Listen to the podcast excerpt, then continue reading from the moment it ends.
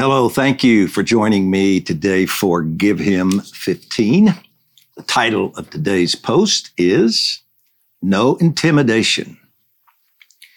It should come as no surprise that those who deny the existence of absolute truth, the inerrancy and authority of Scripture, the morals laid out therein, the sanctity of life and the sinless life of Christ would endeavor to silence the church regarding government, education, and laws. Their insistence that these and other teachings be relegated only to the four walls of a religious building should not be a mystery to anyone. These individuals would be foolish to desire anything else when trying to secularize America, redefine morality, weaken America's Christian roots, transform American culture. I spoke of our patriot and brother Sam Adams on Friday.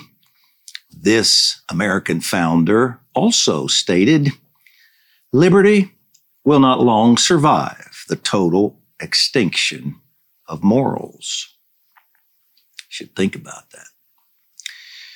When Christians do take their beliefs outside the building, as every American citizen should be free to do, the left twists our words, assigns untrue motives, conjures up misleading labels, and when all else fails, censures us. Standing for the biblical definition of marriage is labeled as bigotry. Standing for the unborn is hatred of women. Spiritual warfare is promoting violence. The phrase taking back America in the context of prayer, voting, righteous laws, and common sense education, a phrase every movement and party uses, is also considered promoting violence when used by Christians. Preaching about the kingdom of God Christ's most talked about subject is touted as tyranny, a belief in taking over everyone's rights, forcing people to live as Christians. Believing that apostles exist today is extremism designed to rule others by force. The appeal to heaven flag, designed as a call to prayer, commissioned by George Washington and used by our founders, is now a symbol of violence, extremism, Christian nationalism, and insurrection. And making the claim that God was behind America's birth in order to propagate the greatest message of all time, the gospel, is also Christian nationalism which the left defines as racism, arrogance, perversion of that gospel. Let me be clear. Their contention is that believing America was raised up to preach the gospel is a perversion of the gospel. Holy, oh, and by the way, all of these words and phrases are now a threat to democracy. Holy Spirit said of nonsense such as this, professing themselves to be wise, they became fools. Again, these attempts to confine, threaten, censure, label, misidentify, misdefine, mock, and ridicule the church are not surprising. Their goal is to muzzle and silence us, removing our influence. Don't be intimidated by these attacks. Refuse to be silenced or muzzled. Ignore their labels, accusations, insults, just as Nehemiah did when rebuilding the walls of Jerusalem. Nehemiah says, chapter 4 and chapter 6, but it came to pass that when Sanballat heard that we built the wall, he was wroth, took great indignation, and mocked the Jews.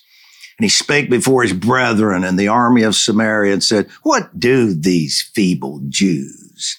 Will they fortify themselves? Will they sacrifice? Will they make an end in a day? Will they revive the stones out of the heaps of the rubbish which are burned?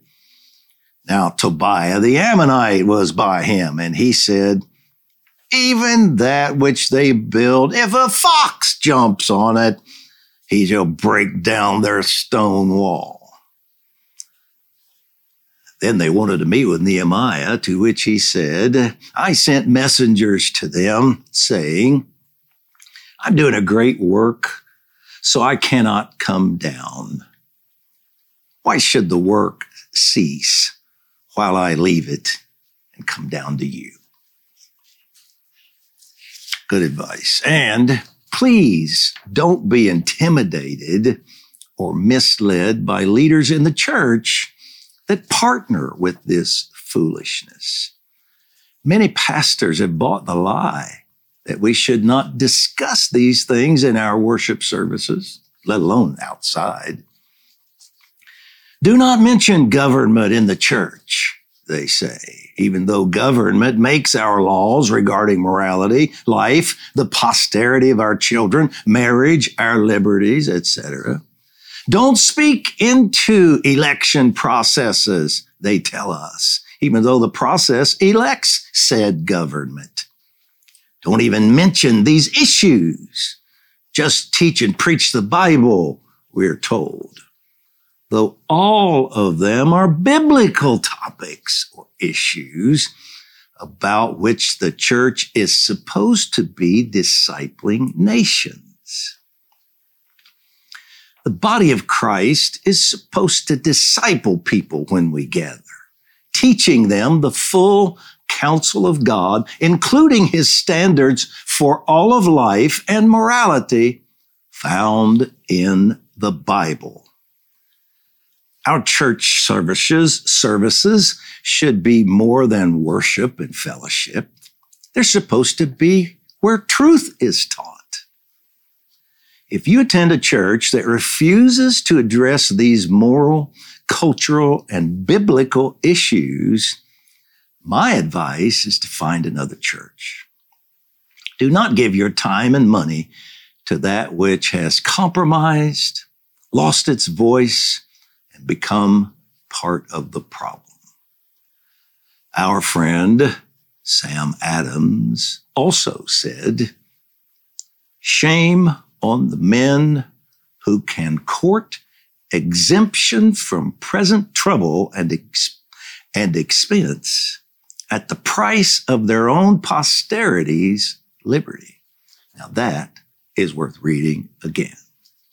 Shame on the men who can court exemption from present trouble and expense at the price of their own posterity's liberty. Amen, Brother Adams. That's good preaching. And since I've been gleaning so much inspiration from this wise patriot lately, I'll close with a final poignant statement he made. Quote, the liberties of our country, the freedoms of our civil constitution are worth defending at all hazards. It is our duty to defend them against all attacks. We've received them as a fair inheritance from our worthy ancestors. They purchased them for us with toil and danger and expense of treasure and blood. It will bring a mark of everlasting infamy on the present generation, enlightened as it is, if we should suffer them to be wrested from us by violence without a struggle, or to be cheated out of them by the artifices of designing men. Very powerful. Let's pray. Father, when the early church faced threats, false accusations and intimidation, their prayer to you was, And now, Lord, behold their threatenings and grant unto thy servants that with all boldness they may speak your word by stretching forth your hand to heal and that signs and wonders be done by the name of, of thy holy child Jesus. You obviously liked this prayer. Your response was, when they had prayed, the place was shaken where they were assembled together. And they were all filled with the Holy Ghost and they spake the word of God with boldness and with great power gave the apostles witness of the resurrection of the Lord Jesus, and great grace was upon them all. We ask this today for the American church. Give us boldness. Fill us with your spirit. Give us great grace in order to release great power that we may effectively prove the resurrection of Jesus Christ, he is alive. Place a firm determination in your people to stand, to never compromise truth, and to declare your full gospel counsel. Give us your heart of love enabling us to do these things with gentleness, compassion, servant hearts. Forgive us for the times we have not communicated truth with the right spirit. And give us wisdom to do so appropriately in this hour.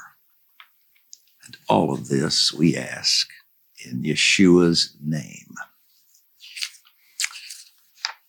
And our decree is we decree that as ambassadors for Christ, we will boldly speak his words. Amen. Thank you for joining me today. Do not be intimidated. Do not let others label you or assign motives to you that are untrue. We are a loving people, and we will continue to be so. See you tomorrow.